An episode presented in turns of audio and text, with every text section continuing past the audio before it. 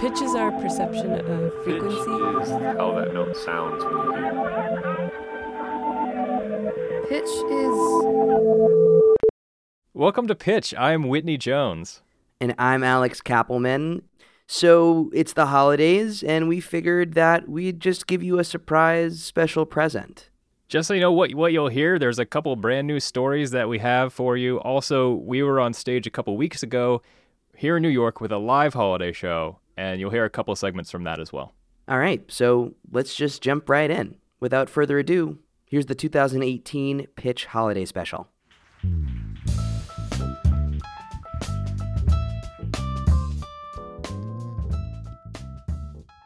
This is a story about Orrin Hatch, the Republican senator from Utah, and why he, a devout Mormon, wrote a Hanukkah song.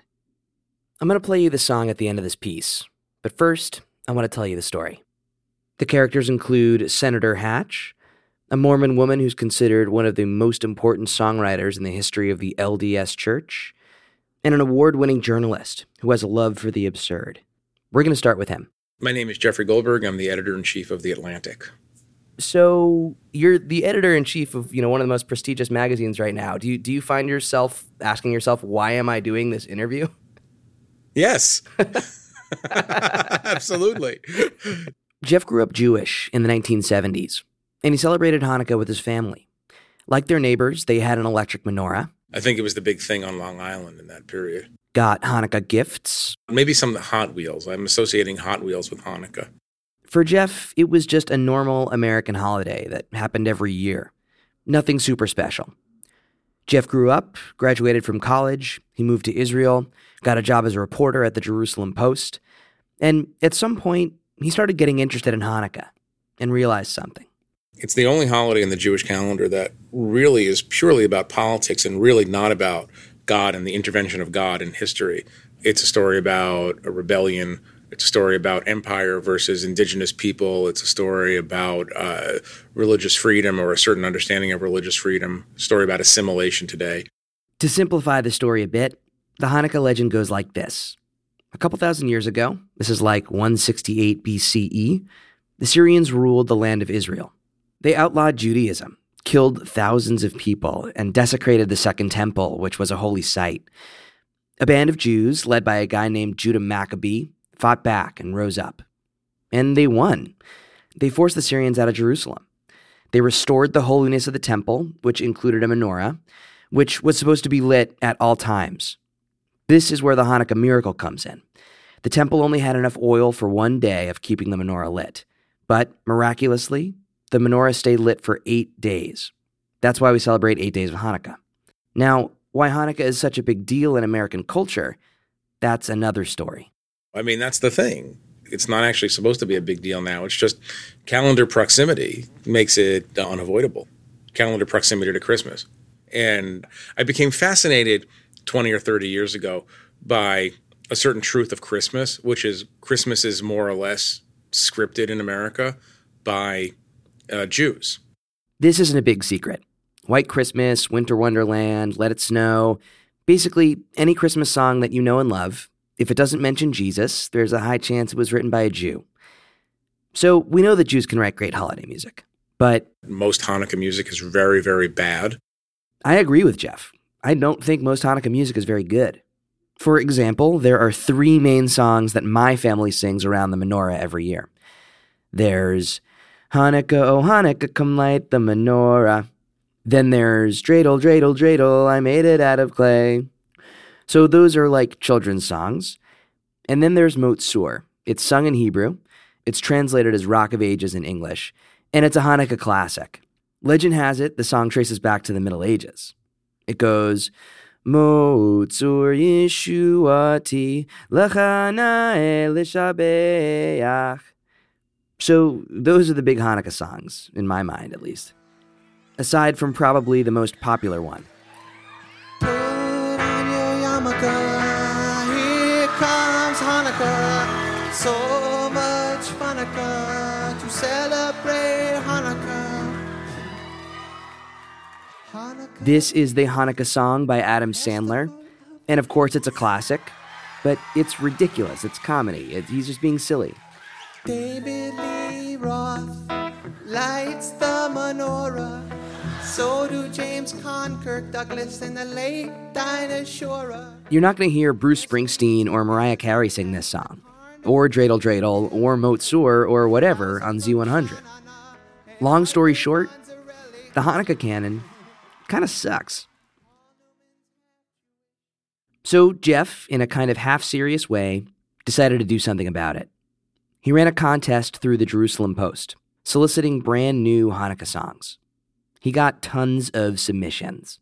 Did you get anything good? No, nothing. no breakthrough hits. No, um, there was no Pharrell of Hanukkah music that emerged. So that was that. This wasn't his big passion in life, so he just moved on, not knowing that just a few years later, his potential Hanukkah savior might be writing music that sounds like this. Jesus' love is like a river flowing gently through my soul. This is Jesus' Love is Like a River. It was written by none other than Senator Orrin Hatch, along with a woman named Janice Kapp Perry. Uh, this is Janice Kapp Perry. I'm a writer of gospel music out here in Utah. Provo, Utah, to be exact, home of Brigham Young University.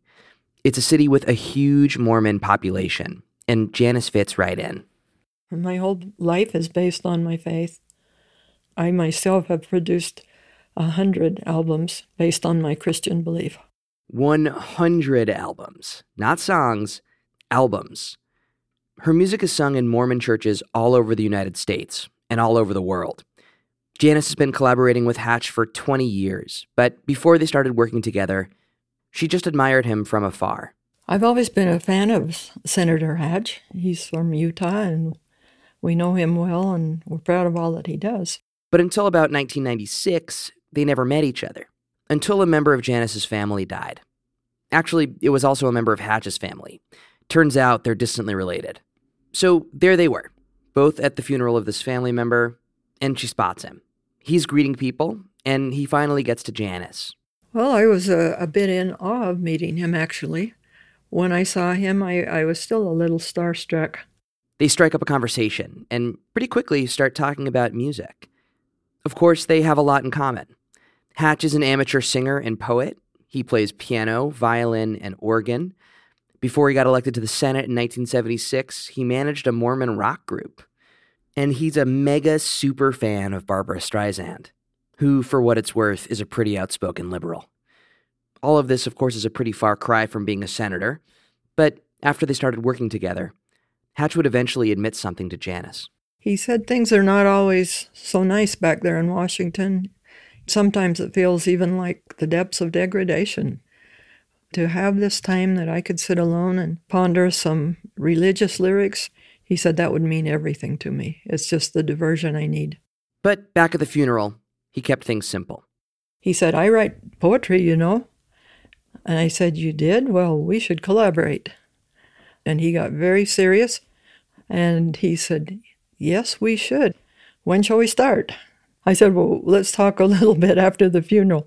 So Janice went home. She wasn't sure if Hatch was serious about following up. And then one day, out of the blue, he sent her some lyrics. I loved his ideas. We mostly had to work on the form. But he was willing. He loved to be taught. And so we wrote our first song together. I think it was My God is Love.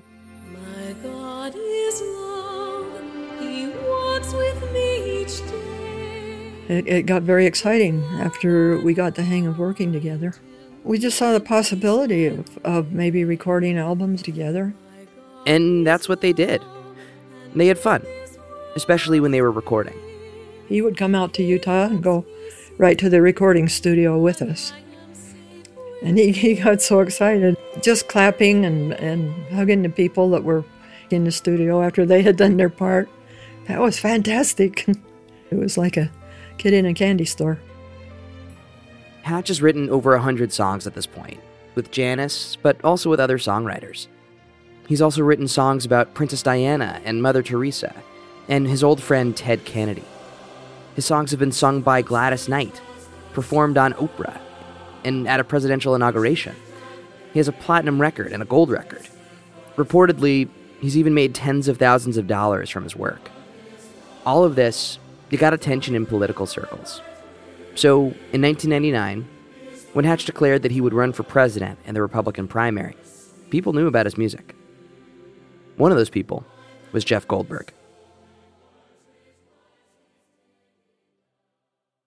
By that point, Jeff had moved back to the States, and he had a new gig. I had a semi recurring feature in the New York Times Magazine at the time in which I would go do stupid things with famous people. He went driving in luxury cars with Ralph Nader, went shooting with Tom Clancy, and when Hatch ran for president, he thought that could be his next fun piece. I've always been interested in politicians who have a three dimensional life because they're so rare. If they ever had other interests, hobbies, obsessions, these things fall away. And the fact that Orrin Hatch was a prolific songwriter struck me as interesting. So they set something up, and soon Jeff found himself sitting with Hatch, who was all too excited to be talking about his songwriting. And he started playing me songs that he had written.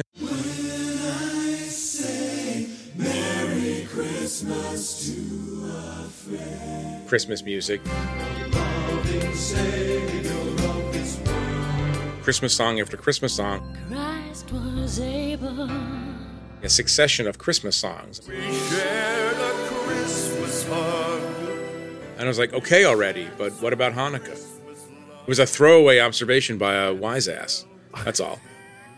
As soon as I introduced the subject of Judaism into the conversation, uh, if I recall correctly, started unbuttoning his shirt, which is a little weird, um, and pulling out from under his shirt um, a mezuzah on a, on a chain. Mezuzahs are a Jewish thing. It's this tiny box that contains a scroll with verses from the Torah written on it.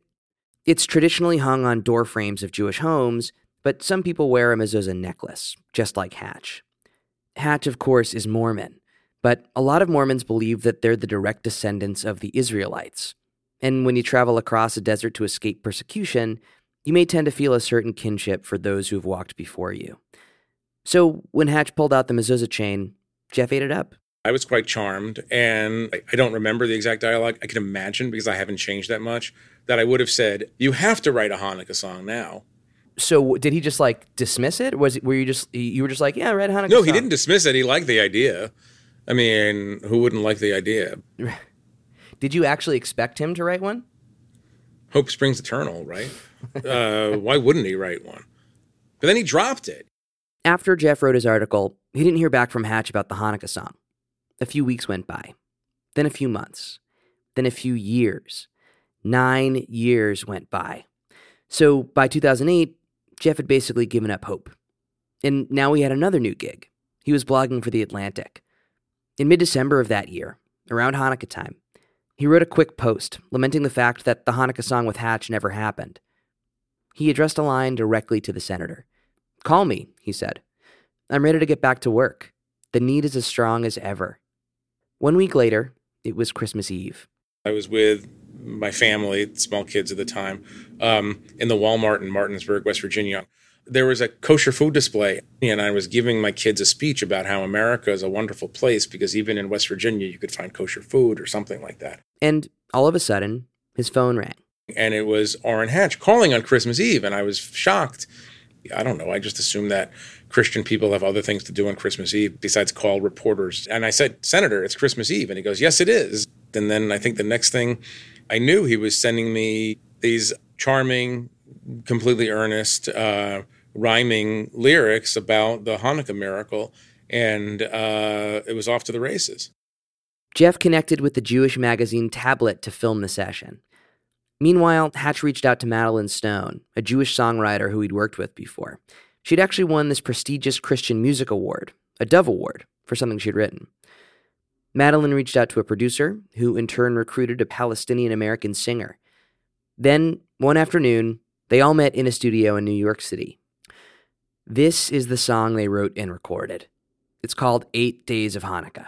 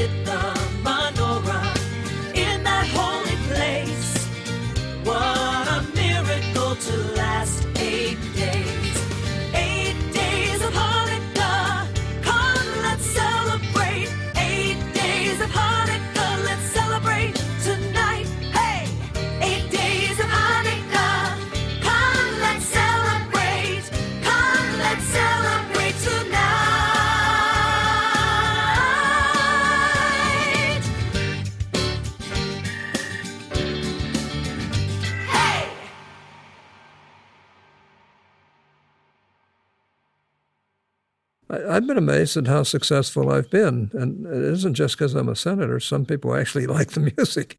This is Senator Orrin Hatch. I obviously had to reach out to him to see what he had to say about this whole experience. Why did you feel like I really need to write a Hanukkah song? Because I have deep feelings about the Jewish people, deep feelings about what they went through, deep feelings about the time of Hanukkah. And uh, it's been suggested to me more than once that uh, they needed a spiritual Hanukkah song because the Adam Sandler joking about Hanukkah was one thing, but they need, but Hanukkah is a very spiritual matter. And uh, I thought, what the heck, I'm going to write that. So I'm actually interested in in how you view yourself as a songwriter. Well, you know, I've, let's face it, I, I am, I don't have nearly the background or the talent that a lot of songwriters have. Uh, but I've had a lot of songwriters tell me that uh, what I do is really pretty good. And of course, I I like this Hanukkah song, and almost every Jewish person who's ever, who's ever heard it has told me they like it. You've also said that Barbra Streisand is like your number one, like, you know, you'd love to have her sing one of your songs. What is it about her that you like really love? Like what speaks to you when, you know, when you listen to a Barbra Streisand song? Well, she has a very pure and beautiful voice. And, uh, you know, plus I, I just I just like her. I always have, always will. She's a remarkable recording artist and and in my eyes, a remarkable woman. Uh, she probably doesn't like me, and certainly probably doesn't like uh, my political thinking, but that's okay. I mean, I've, I've, had a lot of people who started out not liking me and wound up liking me a lot. Maybe she will. If I could somehow get a message to Barbra Streisand for you, what would you want me to tell her? Well, I'd like you to tell her that even though I'm a, a Mormon uh, songwriter and a Republican conservative, that I admire her and I love her ability to sing. And uh, the fact that she's Jewish, uh, if we could collaborate on a Jewish song like a Hanukkah song, it would be a terrific thing. And she would be she would be fantastic on that song. And if she sings my Hanukkah song, I think she will wind up liking me. All right, hopefully I can get that message to her. Good. Well, it's been good to talk to you. Yeah, thank you so much, Senator. Um, I really appreciate your time. Okay, take care. Sadly, Barbra Streisand's team didn't reply to my requests for an interview, but now that the senator is about to retire, maybe he can try himself. Janice Kapp Perry is hopeful that she and Hatch will work together in the coming years. And as for Jeff Goldberg, maybe he didn't get his breakthrough Pharrell hit, but he's still pretty satisfied. I mean, you didn't think it would be like a hit or anything. Did you think it would do anything? Did me? Did I? Yeah. Look, I'm not an idiot. I mean, um, I think it's a perfectly catchy tune. Actually, it's very catchy. It is pretty catchy. I, I, did not think it was going to replace Rock of Ages in the Hanukkah canon, mm-hmm. if that's what you mean. Right. You're not singing it around the menorah every year. Um, no, although I was once at a Hanukkah party at the Israeli ambassador's residence, and Orrin Hatch was also there. And there was an attempt to get him to sing the Hanukkah song. I don't think it worked for whatever reason. Maybe there was no piano player. That was that was taking it to the next degree of absurdity. Right. Look, is it the greatest Jewish song ever written? No, but um, a Mormon elder, Republican senator named Orrin Hatch, decided to write a Hanukkah song with a Jewish songwriter and have it sung by an Arab American singer. It's nice to think that something like that could happen.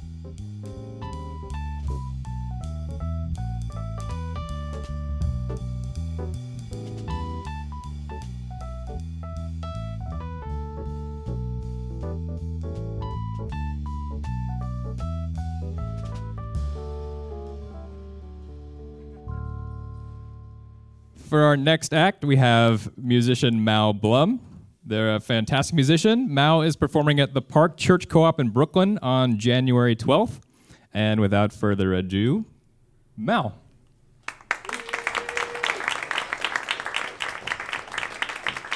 Thanks.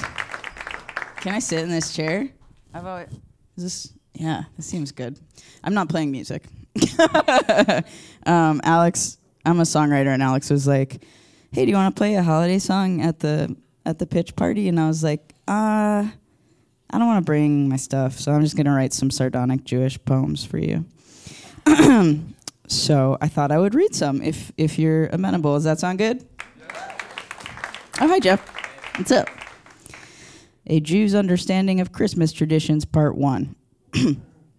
By the way, happy Hanukkah.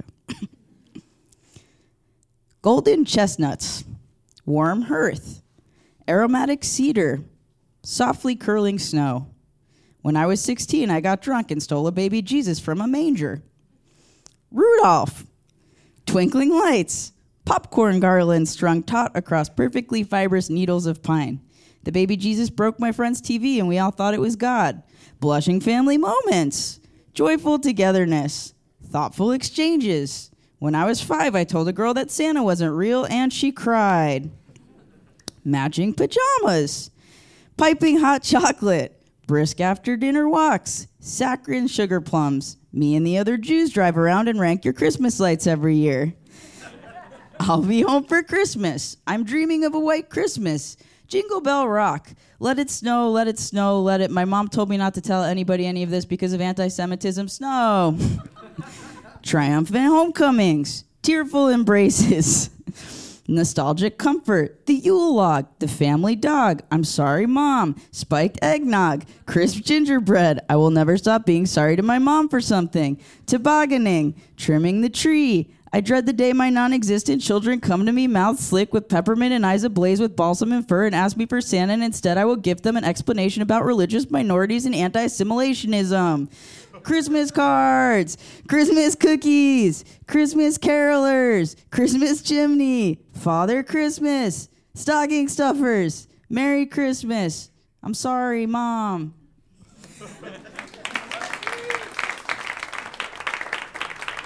Mal Blum. Um, so our next two guests are going to take us right into Christmas, right? So they have a podcast, an amazing show called Nancy from WNYC. Ladies and gentlemen, Tobin Low and Kathy Tu. Usually this is when we come out. Okay, cool. All right, now we feel good. Uh, my name's Tobin. I'm Kathy. We co-host Nancy. Hey. Thank you. Oh, hi. Um, if you don't know, it is a show all about uh, queer storytelling, stories Yeah. about queer people. Yeah. Um, and we thought we would jump out here with a quick holiday music PSA. If I think about Christmas music, the thing that I cannot understand is the obsession with getting it on with Santa Claus. Okay? This is a thing. It is a thing. Yeah. It makes me uncomfortable. It makes me so deeply uncomfortable. The man is in a monogamous, loving relationship. and yet here we are singing about how Santa's hot. And anyway, we have a little PowerPoint presentation. Yeah. Okay. Shall we go to the next one? Sure. Who knows the song I Saw Mommy Kissing Santa Claus? Anyone? Yeah, okay. Super sweet song. Not so. Let's take a quick listen.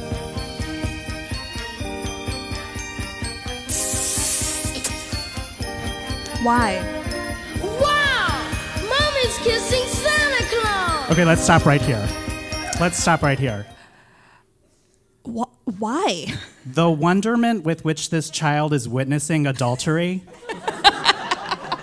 is insane. wow. Oh, this is pretty bad. I kind of feel like the need to apologize. I'm sorry. Yes, just continue. Continue to do that. Let's you want- listen to more lyrics. Yeah, more lyrics. Here we go.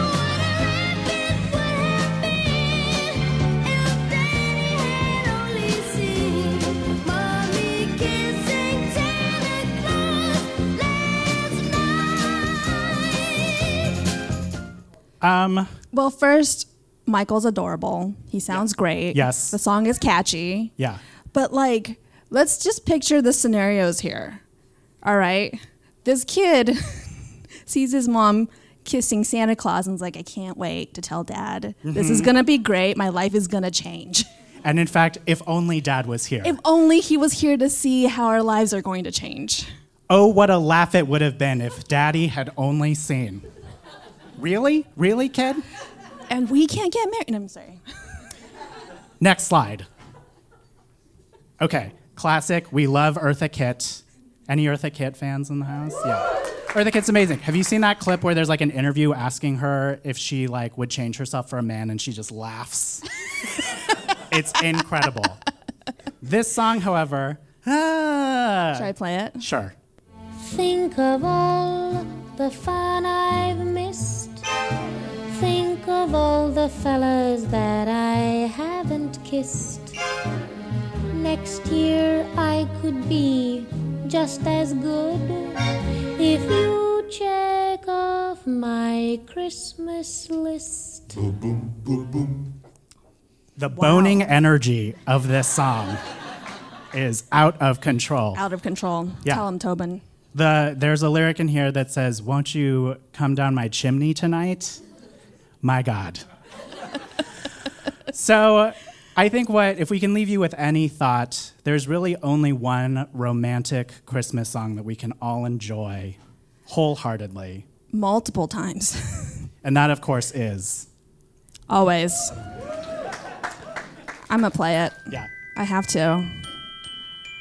You hear the you hear these bells and automatically you already feel good. yeah, yeah, do that.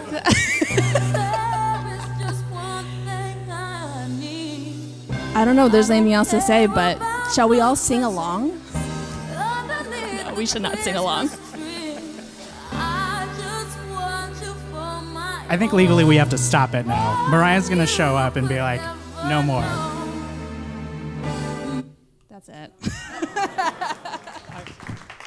Tobin Low, Kathy Tu from Nancy. Hi, my name is Akim Vann, and I was the child singer on Santa Claus is a Black Man. Hey,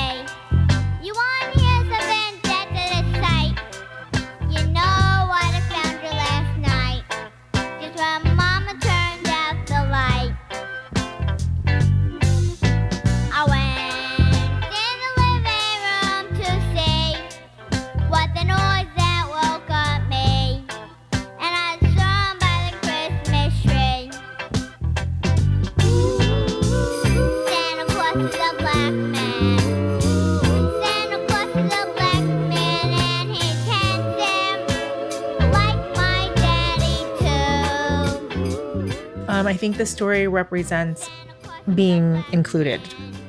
And so when we think of things that are happy and good and Christmassy, they're often through a very white lens. We always end up finding out that Santa Claus, the people that are bringing you your presents, are your parents or your family members. And so, in that same vein, if that's true, then for me, because my father is black, Santa Claus is a black man.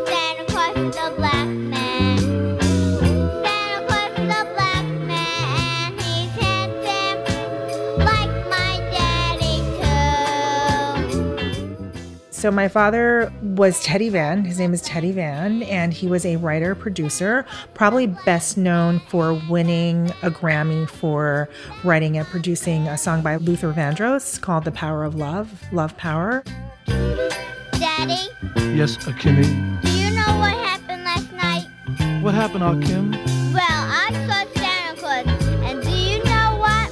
What, Akimi? He looked a lot like you. He was handsome. I can dig it. He was black. Right on.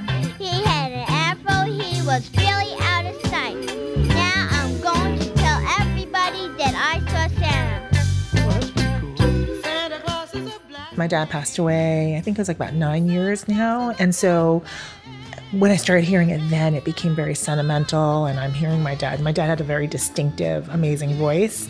And so to hear his voice and to have this heirloom in a sense, right? This like living thing that I can just, you know, he did it for me. I'm like, this was his gift to me. And so as an adult, I'm like, wow, it's just very touching. I want to wish everybody happy Kwanzaa, happy Kwanzaa,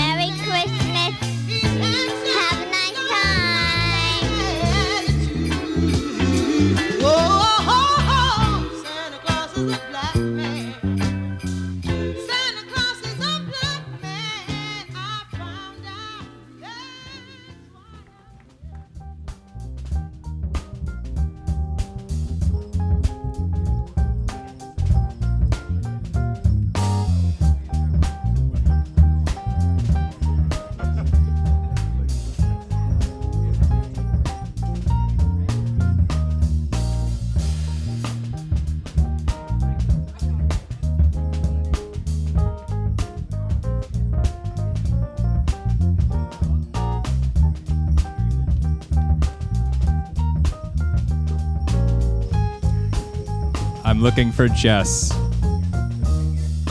There you are. Okay. Um, that brings us pretty much through Christmas. Uh, I realize it's the second of December, but here we are. We're getting towards the end now. So last Sunday, I was walking around the city with Jessica, and we stopped into a store, and I heard Let It Snow for the third time that day. This was last week. After running it by my editor, I tweeted, Let It Snow is Baby It's Cold Outside, but with enthusiastic consent. I wasn't really looking for a response, but one of my little brother's friends, well, he added me. He said, We need to better define what Christmas songs are. Most songs we consider Christmas songs are just, hey guys, it's snowing songs. I don't know that we actually do need to define Christmas songs better. If there's music you don't like, don't listen to it. But saying it's not real Christmas music and doesn't belong on anyone else's real Christmas music playlist, that just feels judgy. So I plotted my revenge. I tried to see what would happen if I secularized religious Christmas songs. Like, what would happen if I just took out all the Jesus stuff? For example, Silent Night, Night. all is calm, all is bright. Sleep in peace. Sleep in peace. kind of sounds like you just killed someone in the cold, on a cold, silent night. and even though I just said that, there's already a new true crime podcast about it. Uh, or, or how about this one? Night. The stars are brightly shining. It is the night. A thrill of hope, the weary world rejoices, for yonder breaks a new and glorious morn. And that's it. It's like Garfield without Garfield, and I am Jon Arbuckle. Alone on a cold night, getting really damn excited about the sun rising. So, Jessica, who I mentioned earlier, is Jewish, and I celebrate Hanukkah with her, but I am not Jewish. My family are still Mormon, which is neither Catholic nor Protestant, but still Christian. Uh, it's confusing, and I can send a couple guys by your apartment if you want them to explain it to you more.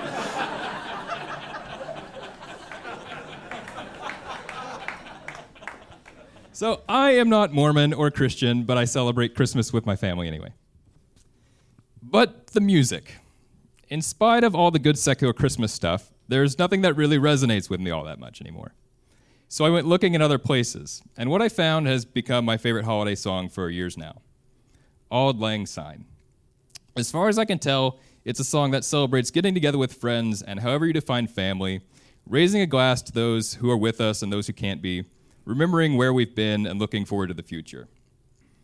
So, if we could get everybody up on stage who has participated in the show, thank you all for being here. Happy holidays and Happy New Year. And now I'd like to all sing Auld Lang Syne with you.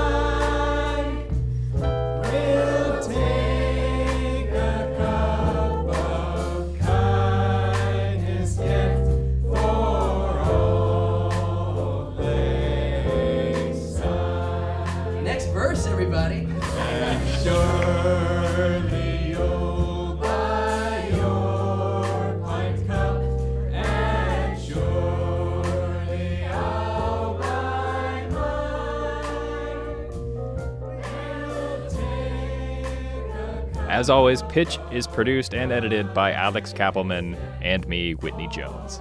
Uh, we want to give a special thanks to Thomas Curry for helping us with this episode. Also, for the Orrin Hatch story, I want to thank Madeline Stone, who I did a fantastic interview with, but I just could not fit into the story. She's had a really interesting and amazing career and is super lovely. So thank you, Madeline, again.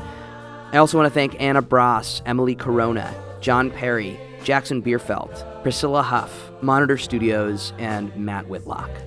We want to thank everybody who participated in the live show Jessica Levy, Linda Holmes, Tobin Low, Kathy Tu, Mal Blum, Victoria Ruiz, Bradley Campbell, Savannah Honerkamp Smith, Will Coley, Jeffrey Lewis, Nate Sloan, Charlie Harding, Ben Lilly, Ann Houston, Scott Kapelman, Alex Goffick, and Jesse Featherstone. That is it for this episode. Have a lovely, lovely holiday season, everybody. Happy holidays, Happy New Year.